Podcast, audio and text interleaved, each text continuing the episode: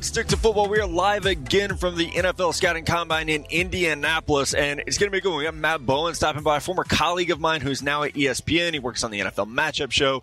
He coaches high school football. He's also the most intense man I've ever hung out with. So we're going to have some fun with Matt Bowen talking about a great article that he dropped on Wednesday morning.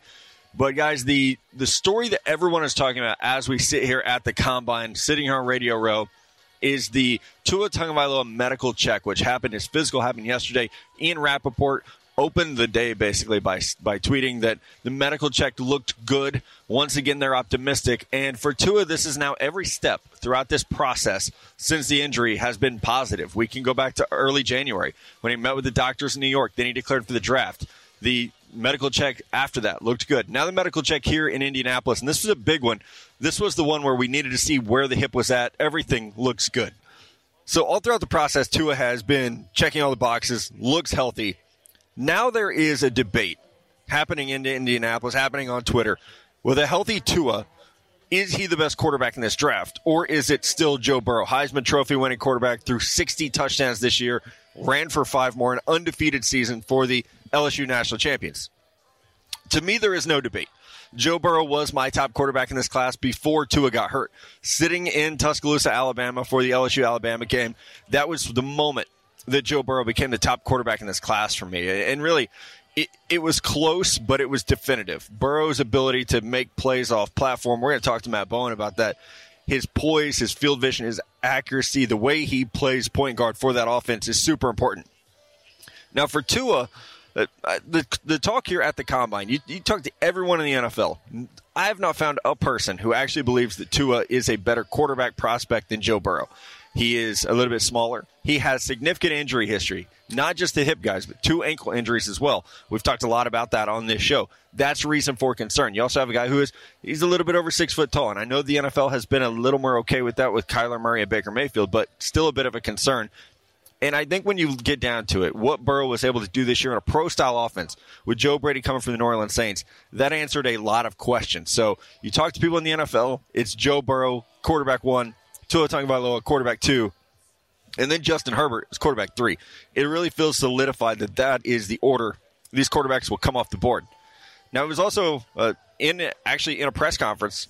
Redskins head coach Ron Rivera said that they're going to bring in Joe Burrow and Tua Tagovailoa for official visits they own the number two pick in the draft. They took Dwayne Haskins last year, but we have seen in the past where the Arizona Cardinals last year, they had Josh Rosen, who was the number 10 pick in the 2018 draft. They still took Kyler Murray first, first overall last year and then traded Josh Rosen. So there is a little bit of a precedent for a new coach coming in and wanting to pick his quarterback. The Redskins, they say they're doing their due diligence. This is more than doing their due diligence, excuse me. That they're all options are on the table. Guys, to me, the Redskins are going to draft Chase Young but they're being smart about this. They understand that a healthy Tua is a very, very valuable piece in this draft class. So if you're the Washington Redskins and you can entice the Miami Dolphins to trade up, if you can entice the Detroit Lions to maybe trade up, you have to do it. And I think that's what we're seeing from head coach Ron Rivera, who's really running the show there in Washington, is a team that is trying to drive up the value of that number two pick in the draft. The quarterbacks here are all the buzz when we talk about the rookies, but it's also the free agent class. We have to remember Tom Brady's a free agent, Dak Prescott, Philip Rivers, Jameis Winston, Teddy Bridgewater, Marcus Mariota, Ryan Tannehill. A lot of free agent quarterbacks this year. One thing that I'm continuing to hear, and I know we've talked about this on previous episodes of Six Football, is that the Indianapolis Colts seem to be the favorite, at least, to land Philip Rivers in a move. It would be a one or two year deal bring him in. And then I think there is a belief that they could draft a quarterback to learn and develop under Rivers, whether that's this year or next. So I think those options are definitely on the table for the Colts, who they do have Jacoby Brissett, uh, a little bit expensive. I know Mello talked about that on the Friday show, but they, they can fit this. They have like $93 million in cap space. They can make this happen. Now, again, on the quarterbacks, I, this is something that has been bothering me, and I want to talk about this. Jalen Hurts, I don't know where this. It, people say, "Oh, there's speculation that okay, like is he going to work out at other positions? Why would he work out at other positions? He's never played another position. I also don't even think he's athletic enough to talk about him playing another position. He's not, you know, he's not as twitchy as a receiver. He doesn't have the burst to play that position. Even if it were running back or safety, it's just he's a quarterback. Quarterback at Alabama, quarterback to Oklahoma. This guy, every time he started, his team made the playoffs. College football. I don't know why there was a need to for there wasn't a need for Jalen Hurts to say, "Hey, I'm not I'm not working out other positions. I'm a quarterback." It actually came out no NFL team asked him to work out at other positions. So I don't want to I don't want to call out any of our fellow media members, and I honestly don't even know where this started. I don't know where this originated. That oh maybe Jalen Hurts is going to work out at another position. He's not going to, and I, I, just don't I don't know where this is coming from. I don't even know who is speculating about Jalen Hurts working out at anything other than quarterback. Now I, everyone knows I think where I stand on him as a developmental type quarterback but someone that you can get on the field right away. So as a rookie in Wildcat packages, in a lot of the same things we saw Taysom Hill do and you're still developing him as a quarterback while letting him do those things on the field right away. As let him plan some goal line, let him plan some short yardage situations. Find a way to get the football in his hands as a thrower, as a runner. I think Jalen Hurts can play quarterback in the NFL. Now, a player who is uh, going to be changing position, or at least doing drills in another position here, is Chase Claypool. And this is something I tweeted about on Monday. That There's a lot of speculation that he was going to be asked to move to tight end. He weighed in at almost 240 pounds. 238 pounds. So I think this is a good move for him to show that not only uh, is he, you know, he's team first. We know this about Chase Claypool. He dominated on special teams at Notre Dame, but that he's the kind of guy that is willing to do whatever the team needs him to do. If that means play flex tight end, he's going to do it. If it means play outside receiver, he's going to do it. I think Claypool in round three is a really interesting option for teams that need a red zone threat. You need somebody who can get big in the red zone. We've talked about the Chiefs. They need that. They need somebody who can get big. They have a little bit of a smaller fast wide receiver core. You need a power forward. You know, there used to be a saying you want to build your receiver room like a basketball team. Well, you got your you got your point guard in Tyreek Hill. You got your shooting guard in Mecole Hardman. You got a small forward in Sammy Watkins. Now you need a big body. You need somebody who can get in the red zone when things get tight and make plays, and that can be Chase Claypool for a team like Kansas City. Again, I think he's a round three type player. Let's take a break here from Indianapolis. We come back around. Matt Bowen stopping by to talk about his article, how he's going to change the combine for quarterbacks. We're talking about high school football. We're talking about uh, our old days at BR together. We'll be back right after this. So, guys, we are joined by one of my favorite people in the entire football industry, one of my best friends in the industry, Matt Bowen, who used to be with us at BR, now killing it over at ESPN. Uh, we're lucky to get you on. We've been doing the show for three years. We finally get you on, and so so thanks for stopping by here. Well, I appreciate it, man. Yeah, anything for you, you know. Right that? there we go. And the, a lot of Bud Lights have been shared between the two of us over yes, the years. But uh, you had a really cool article come out uh, this morning, Wednesday morning, about how we should reimagine the combine for quarterbacks, and it's it's a unique article because it's not just you pounding out three thousand words. There's a cool video element to mm-hmm. it where, and you can speak to that, but everything that went into this article is is really impressive visually, but first and foremost the importance of changing this event to where we're actually able to evaluate the quarterbacks. Yeah, and you're starting to see that in general. Uh, just this year at the combine, there's going to be new events. Now, throwing a fade route, uh, you know, I don't think that right. tells us enough, obviously. Yeah. And I, but I do. I give the league credit for thinking outside the box a little bit and trying some new things. What we did is said, okay. Look at the quarterbacks right now, the modern quarterback traits. Patrick Mahomes, Russell Wilson, Aaron Rodgers still has it. Dak, Deshaun, how they can get outside the pocket and create when things go south because things are going to go south. And what you see at the combine is just static platform throws. Yep. Nothing's going south. And so what I did is I went back and watched Josh Allen's workout from the combine. Okay, you're talking about a guy who is 6'5", has all the athletic traits in the world, has the big arm, has the movement skills. We, you don't see it. You see three and five step drops, throw a quick out, I know we can throw a quick out. That's why yeah, he's here. Right. That's why he's the top ten pick. Launches seventy yards down the field. Right, and you saw that with, with, with with Allen in his workout when they're running the deep post corner. He's sitting there waiting for it. I'm waiting. I'm waiting. Okay, now I can unleash the ball. But again, we know you can do that. Every quarterback that comes here, and you'll see it this year. Obviously, Burrow is not going to throw. Tua is not going to throw. But Love, especially Eason. We yeah. look, they have the tools, they have the traits. That's why they're invited to to the NFL Combine. So, I said, let's take these quarterbacks that we just discussed, the pro guys, and look at how they move, how they create. And where that came from was a high school game where I coach. You know, I coached at IC Catholic Prep. You knew I was yeah, going to say yeah, that. I know. You got to plug the program. You got to plug the program. So I coach at IC Catholic Prep. It's outside Chicago in Elmhurst. And how we train our quarterbacks. Because, look, that's where it starts. I mean, that, where do you think Patrick Mahomes started? At the high school level, right? That's just where the, the young players start. And how much they have to move. Now, granted, in the high school game right now, more spread based offenses. I get it. But it doesn't matter. If you're playing in a two back, one tight end, two wide receiver offense, doesn't mean you're going to be throwing from the pocket every time. Yeah, you're still getting outside the pocket. Right. You're still making plays on the move. And I think Mahomes is a great example. And obviously, you can't teach some of the stuff Patrick Mahomes says. You can't take a 15 year old quarterback and says, I want to make you Patrick Mahomes. Right. Yeah. You're not going to do it, No. okay? Because he has natural traits that you some some stuff that cannot be taught, but you can teach him in terms of his movement, his creativity, his ability to feel pressure, eject out of the that pocket. way. Yes. And to think that, that I can, I don't just have to take a five step drop. I have the flexibility, the freedom to move around, to Right. throw across my body. That's we the biggest one. Never do it. That's the You biggest were always one. told never throw across your body. well, see, I ran a high it. school option offense in 1994 at Don't West. pitch across your body. And is probably the rule. We ran inside and outside veer, and we had two plays. It was buck trap, 25 waggle pass, and 32 read pass. And I remember times I wanted to throw across my body. My coaches would not, would not be happy with that. Right, you're getting but, benched. But you have to now. Okay, look, you look at the Kansas City offense. I mean, that's kind of the standard right now. Super Bowl champions, all the speed they have at offense, the three by one sets. You got a lot of crossers, a lot of deep over routes, and a deep over is basically a crosser that extends deeper down the field. the wasp play that Yeah. everyone talks about. Yeah. How many times have we seen Patrick Mahomes roll to his left, throw back to his right, and throw a dime and Yep. put and put heat on the football? Okay, so you have to be able to do those things. And the idea behind this was, let's start. And I, Greg Holcomb is a quarterback coach who works in Chicago, uh, company called Next Level Athletics.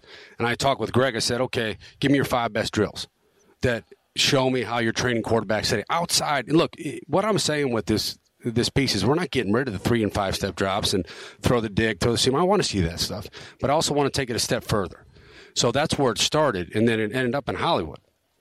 Okay, so it was a unique experience for me. I was out there in a Hollywood set, and we had former college players who are now actors. Okay, and the quarterback we had was originally at the University of Washington, finished his career at Liberty University, multiple sport athlete, played football and baseball in college, and he had all the movement traits. So we, we, we got to be able to simulate that using, you know, almost like a movie set type of experience to show the game of football. And I thought it turned out it was really unique. Well, and not just reading it, it was cool to see it. And Right. I, It's know, like a movie, oh, Yeah, I mean, digital is. movie. Right. And so to have that, because you know, some people learn by watching, some people Right. learn by reading, and you you get a little bit of both in that. How like you were talking about arm strength, and I wanted to ask you this: You played defensive back in the NFL for eight years, right? Seven. seven years. I was close. I'll Give take an extra though. year. I'll eight take- years. I'll take the extra eight. year, for sure. And uh, so back then, and even when I started scouting and we were working together, it was arm strength wasn't like the end all be all. You know, it was Mm-hmm. like, well, you got to be accurate first, and I still believe that. But I think arm strength is becoming more important because of guys like Mahomes, Russell Wilson, Aaron Rodgers, the best quarterbacks in the NFL right now. Outside, outside of Deshaun Watson, all have strong arms. Right. So, from your study of the league, does it seem like that's trend is kind of switching back? Oh, well, I don't know if it's switching back because I go back to my career and a guy like Drew Bledsoe. I mean, when you played against Drew, and this is when he was later in his career in the Dallas Cowboys, you had to get back. If you're playing cover two, you better not start at 15. You better get to 18 because he'll throw it over your head and he'll throw it on a line. Yeah. Right? So there's different quarterbacks you have to adapt to. And then when Michael Vick came in the league, obviously the you know the game plan shifted, but Michael Vick had that arm talent to push the ball all three levels, and especially went to the third level, he could take a shot. Yeah. You know, so if a, if a wide receiver you think he's got it covered, ball's still coming. So you can put it over the top of your head. Do I think it's coming back? I think to a certain extent is, but uh, you have a guy like Burrow, Tua. I, Yeah. I, Burrow and Tua don't have elite arm talent. No, in not my at all. opinion. When you're watching the film, you know this. I'm not telling you something you don't know. They're more anticipatory throwers, touch throwers, accuracy ball placement, like a Drew Brees. yeah. Aaron- Andrew Luck was that way. Yeah, Kurt Warner, I played with in my career for the St. Louis Rams. Kurt Warner did not have massive arm talent. Kurt Warner's in the Hall of Fame because he can put it wherever you want it to. Right. Right. And he can understand where it's supposed to be and anticipate that window opening up. So some of the throws, yeah, you, there's some throws that you saw from Josh Allen this year in Buffalo. I, I, remember looking at the film game against Miami, uh, the game against the Giants, second reaction ability. That's something also with this piece, the ability to make plays. Uh, Some people say off schedule. I say second reaction. Yeah. You're a quick game. They take away their first read. What are you going to do?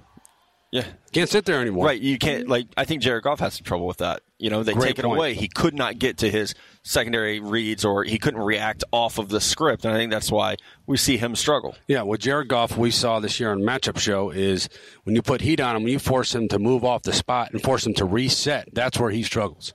Let's go back to the year they went to the Super Bowl two years ago. When he's throwing on rhythm, then he is the anticipatory thrower. It's seven on seven. Yeah, it's easy. He, he, he'll dice you up. Yeah. So you have to make a move, right? And that's why, again, going back to the idea behind this piece, the movement traits, in my opinion, are so important. And I think also offensive line play has been down in the NFL. And you know this Yeah. from scouting. I mean, offensive line play is down. That's why you're seeing more RPOs. That's why you're seeing more quick game. That's why defenses, not to change the discussion, we were talking about Byron Jones before the show, Mm-hmm. why he's going to be so valuable in free agency. You need guys to play man coverage. That's where the league is more quick passing, right? Yeah. more RPO, more middle of the field play action. But when teams take that away, when you have a Byron Jones, when you draft Jeffrey Okudah Yeah. and put him in your lineup, you got to be able to move. Got to be able to move off that spot and create and keep plays alive. And that goes right into what I think makes Joe Burrow so special. Like you said, he doesn't have the best arm. Right. But what blew me away this year, it, I saw him play live four times. His ability to do that, like when the mm. play breaks down or when he gets pressured, their offensive line was not as good as some people thought. When he would get pressured, his ability to move around, keep his eyes down the field, and look for look for Ja'Marr Chase going over the Right. top, you know, breaking off his route. Look for you know Thaddeus Moss over the middle, Or Jefferson. Right, or Jefferson. I mean, they were loaded, but Burrow as the point guard of that offense was so special. No, he was, and it started. I know you're a Texas guy. I'm sorry, Yeah, but I it know started it is, yeah. the Texas scheme. That third and seven was a third and Third and 17. 17? Yeah. That if if you want to watch a quarterback, you know, we Matt and I use terms all the time, like a muddy pocket. Someone not, Mm-hmm. might not understand what that means. That means there's bodies all around you. It's chaos. In that situation, Joe Burrow had nowhere to move. He found an, a place to climb in the pocket, slide in the pocket, and throw a dime to Jefferson on a deep over route that sealed the game and really kind of catapulted his season forward. You know, making those plays in that Texas game. But that's what he does. You can turn on the film every week. It's not just his movement outside the pocket; it's his movement inside the pocket. It's like- Tom Brady. Tom Brady and Brees. You don't have they're to be masters. fast. You just climb the pocket and make plays. We were in Austin for that game, and I, I looked at Mello and said, "That kid's going the first round." Really? And that's when it started. That, that's when the the climb for me started with Burrow too. It was you know first time I'd seen him, second time I'd seen him in person. We saw him against Georgia the year before. And just like guys aren't supposed to be able to do that. Like that's you can't teach that. No, think about this. It- and we we run into this discussion all the time because you have guys that are from non-power five schools or you know one double A, uh, whatever it's called now. What is it, FCS? Yeah, FCS, yeah. And even D two guys. And you said the level of competition. Joe Burrow started with Texas when they played Auburn, they played Alabama, Right. they played Oklahoma, they played Clemson, played Florida. Yep, Give me a better lineup. right. Georgia. I mean, yeah, Yeah, he, Georgia played in the. SEC championship. Yeah. So where they he scored had- like seventy points. and and he produced against each, every one of them. Yep. So eventually, you got to look. Like we're talking about here, you're going to look at the traits first. Did the traits transition to the NFL level? Yes, they do with Joe Burrow. Again, not doesn't have the Josh Allen arm, but again, he just makes plays. Right. When are you finally going to say that? You're watching film. You know what? you can put I the want pin him. down Yeah. and just say he's good. Like He he's- makes plays. I want him. I want him on my team because I can develop him within my offense and my system. You think he's the best quarterback in this class? I do, and I understand the discussion with Tua, but for me, it's Burrow. It, it, that's just the best way I can say it. Not, there's nothing against Tua, Right. You know, He's a Tua- good quarterback. He's a very good quarterback. He's going to be a top ten quarterback. Mm-hmm. Um, but for me, it's Burrow. It's just the things we talked about: the traits, the schedule he played this year, the production he had, and doing it every week. It's one thing to, to have a good game. Look, I had a game in the NFL one time that was good. Okay, not many people remember. Who was it? it? was one game against Tampa, right? So you can have a good game, right? But to do it every week in the SEC and then the college football playoff and then the non-conference versus Texas, you're not going to get much better. What I always tease you about, you were the guy picked right after Tom Brady. No, right before. Right before Oh, Tom Brady. Right- right before. 198. Mr. 198. That's amazing.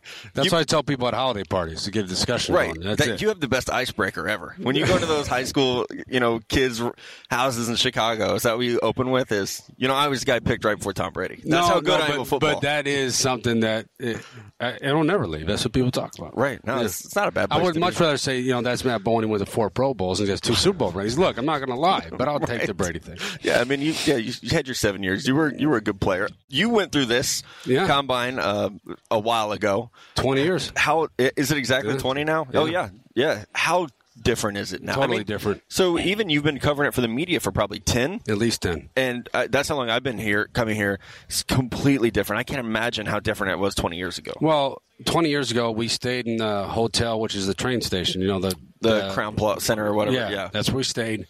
And you would walk out of a meeting or whatever, there'd be like five media members there. Yeah. five. It's like Peter King. Yeah, and- the you know Yeah. the top guys. Yeah. writing about the combine, but not like this. You know, a Radio Row. Uh, you doing your podcast here? I mean, it wasn't like that. There was no J.W. Marriott at the time. right.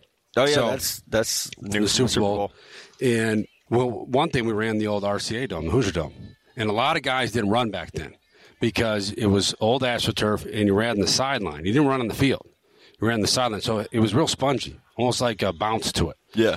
Um, So you so- can't dig in. No, for people who don't cleats. know, yeah, you can't dig in. There's no and cleats. grip. Yeah. So I went out and found like I went to like a running store and found like some some racing flats.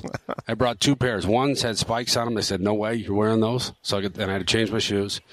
Um, and then I wore the flats, and they're you. The, the great point you brought up is no cleats. You can't dig in, right? Right. And that's why these times are so great now because they're they're real times. You're running on field turf. You, you, it's You're a getting great down sur- in a sprinter stance. yeah, it's a great surface. Yeah. So back then, like the top players, I remember from my class, they just didn't run. They didn't work out here.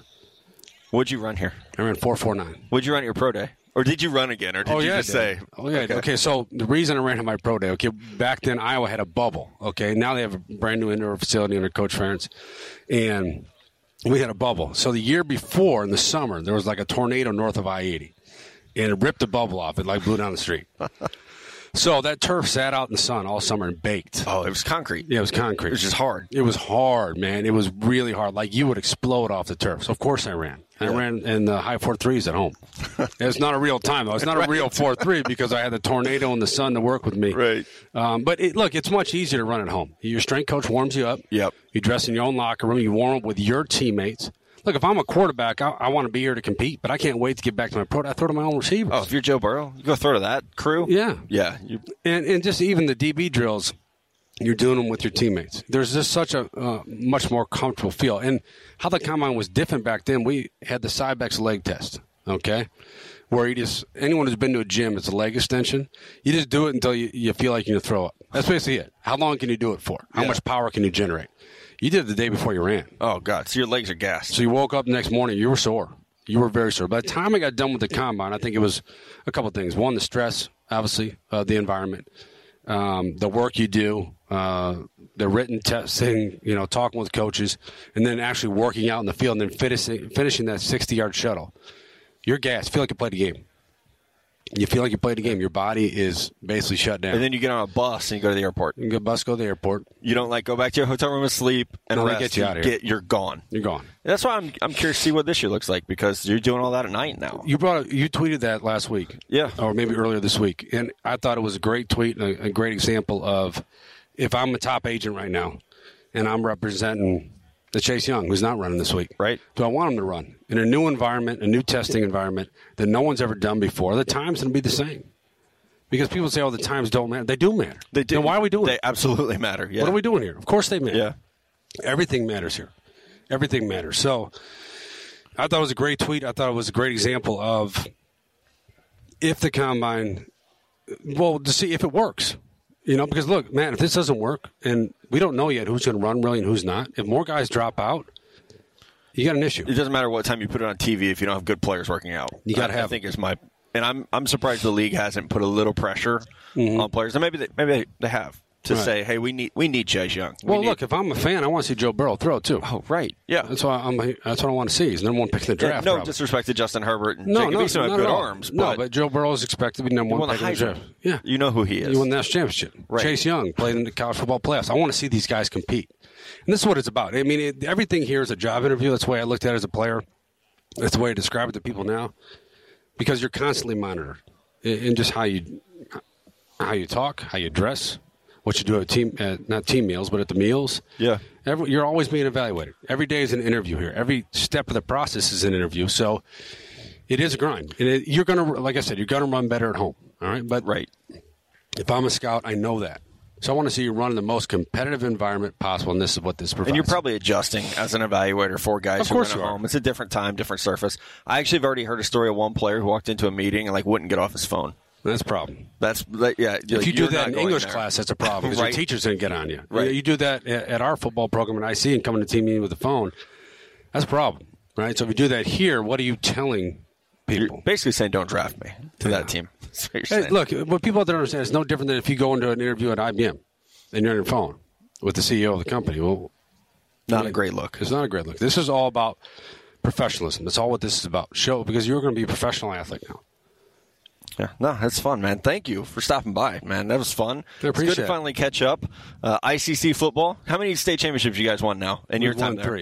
three. Mm-hmm. Uh, two in a row. Is that we won three in a row. Um, 2016, 17, and 18, and then last year we got beat by a great Richmond Burton team. Give them credit; they beat us. You're putting up. a lot of kids into college football programs, though. I see. Yeah, I think you know I think we're doing a great job because uh, you know the college football landscape's so deep, you know, you got Division One football, one AA, D two, the great D three schools in the Midwest. Yeah. Also NAIA football. It gives great financial aid, great opportunity for kids to go play football and to further their education by getting that financial aid. So I've learned a lot about the recruiting process, especially the lower levels, and how good, you know, people look at like D3 football. Well, D3 football, I don't know, it was on ESPN, the national championship, North Central College, which has been Naperville, close to us, Naperville, Illinois. Those kids can play, man, and they're big up front and they Yeah. can move. There's good football at all three levels. It's great football. Yeah, I mean we are we have D two eh, where we live. Right. It's like you have some D two powerhouses. It's still good football. Still There's good D2 kids there. that come to the National Football League Combine. Oh yeah, without right. doubt. Yeah, uh, They're going to find talent. Kyle Dugger's here, Yeah. Lenoir-Rhyne. I don't even know where that is. They're going to find talent, man. Last year they had a defensive back from Dubuque College. He's at the Senior Yep, Bowl. That's right. So, and that's Division three football. If you have talent, they'll find you. What I tell our kids and any kids in the area is, if you want to play football, there's a there's a place for you. All right, because playing college football is a great experience. Get a great education, teammates for life. Um, I think we've done a great job of that at IC Catholic. Awesome. Thank you again. Follow this man at Matt Bowen forty one. You won't regret it. He makes me smarter every day on Twitter. Oh, So- come on. All right. Thanks, buddy. Thank you. Thanks again to our guy Matt Bowen for stopping by, talking some NFL Combine, all the things that need changed. And it has actually been a little bit of a quiet day here Wednesday. Uh, they're doing the bench press behind us right now. The wide receivers are over there benching right now. Uh, the running backs are talking to the media. So it's a little bit of a slow day. I want to sh- close out the show today with a couple draft on draft questions. We don't want to leave you guys at home or those of you watching on YouTube. We don't want to leave you out. So let's start here. Scott Grimes asks Should the Eagles look to shop their first rounder for a star receiver, maybe OBJ or Stefon Diggs? Now, like Scott, I actually think it's a pretty good idea because you're picking at number 21 overall. We don't know what receivers are going to be on the board. And I actually think you could probably get some of these guys for less than a first rounder.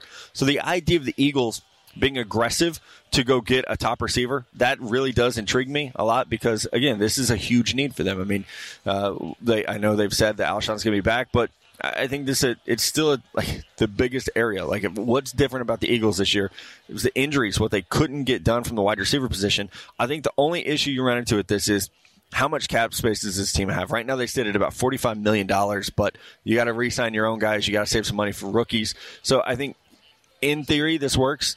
You probably want to look at if you can get a guy on a rookie deal, that would obviously better, be better. But moving some draft picks in order to get uh, a wide receiver, I actually love that for the Eagles, and I'm a little jealous that we hadn't thought about it first. So it's a, it's a killer question. Griff Kong asked, looking at the success of the NFL's current best pass rushers, couldn't you argue that AJ Epenesa has the better traits to succeed than Caleb Von Chason? Epenesa's power and move seems like a better fit for the NFL. So I think with this question, it goes down to what type of defense are we running? Because I think Epenesa, they're, these two players, I know they're listed the same position. They almost play different positions because Chaisson's going to play outside the tackle. He's going to use quickness and bend to get to the backfield. Epenesa is probably going to play mostly on the tackle. So these are almost like the kind of guys you would want to complement each other as pass rushers. Uh, and again, I think it goes to the type of defense you're going to run. There are going to be schemes where you want Chaisson speed. And I think one thing to your point here is the best pass rushers in the NFL, in my opinion, right now, are kind of the quick guys who have power, obviously, but they're able to win with that first step quickness. And, and I think you can look at like what Frank Clark did in the Super Bowl, what Nick Bosa did in the Super Bowl. Those are your prototypical guys. They're both like 260 p- pounds. They have power, but they have speed. And that's what we're looking like. That's why Chase Young is so special because that ability to convert speed to power, to beat people both ways. Nick Bosa with that inside move, with the swim move, but he can still beat you and set you up on the outside. Like that's what we're looking for. And that's why guys like Bosa, Myles Garrett, Chase Young, Khalil Mack, that's why when those dudes do come along, they're pretty special players and pretty special prospects. All right, Dominic the Blind says if Tom Brady goes to the Titans, do you see them then drafting a quarterback in the first round? So no, I don't, Dominic. I think if, if Tom Brady somehow went to the Titans, I don't think they would draft a quarterback. I think they would see that as, yo, we got two years to win a Super Bowl. Let's do this. You know, we, we might have to draft a right tackle to replace Jack Conklin. You might have to go with the tight end because we know how much Brady loves the tight end position, and I, and I know they have some young guys there. Uh, and then you still have needs on defense at you know at filling out that side of the ball. But I think the Titans have one of the best rosters in football. We'll see what happens with Derrick Henry and Jack Conklin. But I actually really like that roster. Logan Ryan's also a free agent who I think he had like a Pro Bowl year and just got slept on. So they have some moves that, that they have to make to keep some of this group together. And you've heard Mike Vrabel and Kenny Vaccaro on this show talk about the you know how that's going to go. Vrabel said yesterday it's unlikely they can keep the top three free agents on this team together. So if Brady goes there, I think we would see that 29th pick get used to, to fill in some other spots, you know, whether it be you know, a, another pass rusher, get a big pass rusher opposite Harold Landry, or someone to, to help protect whoever the quarterback is going to be next year. But uh, I think I personally, man, I think Brady's back in New England next year. I, I think he is still Patriot. I just can't see him leaving. Maybe I'm just living in like a, a, a biased world right now. Uh, Tyler Warden asked us, guys, rank Josh Allen, the quarterback, Jordan Love, and Jacob Eason in terms of pre draft grades and in terms of ceilings. So for me, it would be Josh Allen. I am and was a Josh Allen fan, and I would actually put it in that order Josh Allen, Jordan Love, Jacob Eason. I think with Jacob Eason, my biggest concerns are decision making and the way that he struggled against good defenses. With Jordan Love, I mean, it's also decision making. To be honest, guy threw 17 picks this past year, but it's you know getting him with better levels of competition around him, a good offensive line, good receivers, getting him back to what he was in 2018 under Matt Wells. I think that's the key. And and when we talk about prospects, I mean, it's all about. And I'm glad he used the term ceilings. It is all about that. I mean, this is like evaluating a company and saying, I want to buy stock in that company because I, I think they're going places. And that's what we're doing with prospects is you have all the keys, you have the characteristics to be really good but there's always the unknown factor. And so I think with each each of these guys, you know, especially Jordan Love and Jacob Eason, we've never seen them play in the NFL. There's always a bust factor with those guys. I think Jordan Love and, and Jacob Eason at the quarterback spot, like those are the two guys where if you're drafting them in the first round, you're a little bit worried about that bust factor uh, when it comes to the way that they play quarterback. They're both a little bit reckless neither player has been like fantastic in college. So those are the things that you worry about. I mean, this isn't a, a, Patrick Mahomes situation where we're overthinking a guy who was fantastic in college, had no one around him, didn't win a ton of ball games, but you knew his traits were amazing, and we all overthought it because he'd never taken a snap from center, and he played in Cliff Kingsbury's Texas Tech offense, which is basically the NFL now. Uh, let's do one more question here from our guy Patrick Chamberlain. How realistic of a scenario is it the possibility of the Jags trading both their first rounders, that's number nine and number 20, to move up to pick three or four to draft Jeff Okudah as their Jalen Ramsey replacement. Pat, I don't think it's crazy, but I think it would be reckless to do that because it, irresponsible to trade nine and 20 for a corner. It's a lot for a corner, and I like Jeff Okudah. That's a lot for a corner. I don't think you trade that. You trade that much for a quarterback, or like Laremy Tunsil. You don't trade that much for a corner. So I think more likely you know, we would see them at nine, look at guys like CJ Henderson, see where they evaluate him. At 20, whoever your third corner in this class is, there's a lot of conversation about that. Who the, who the, is the third corner? You know, after Okudah. And I think even for some people, it's okay after CJ Henderson. For me, it's Jeff Gladney. At 20, he'd be a little bit of a reach. So I think for Jacksonville, the good news is when it comes back around to them, you know, they had pick nine and had pick 20.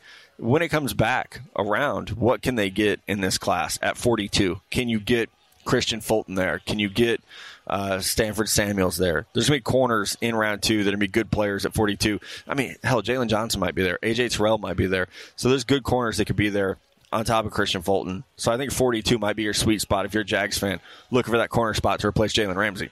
All right, guys, that is our show. Our last show from Indy without Connor. Connor will be here tomorrow. Melo will be here Friday. Of course, we have our event Saturday.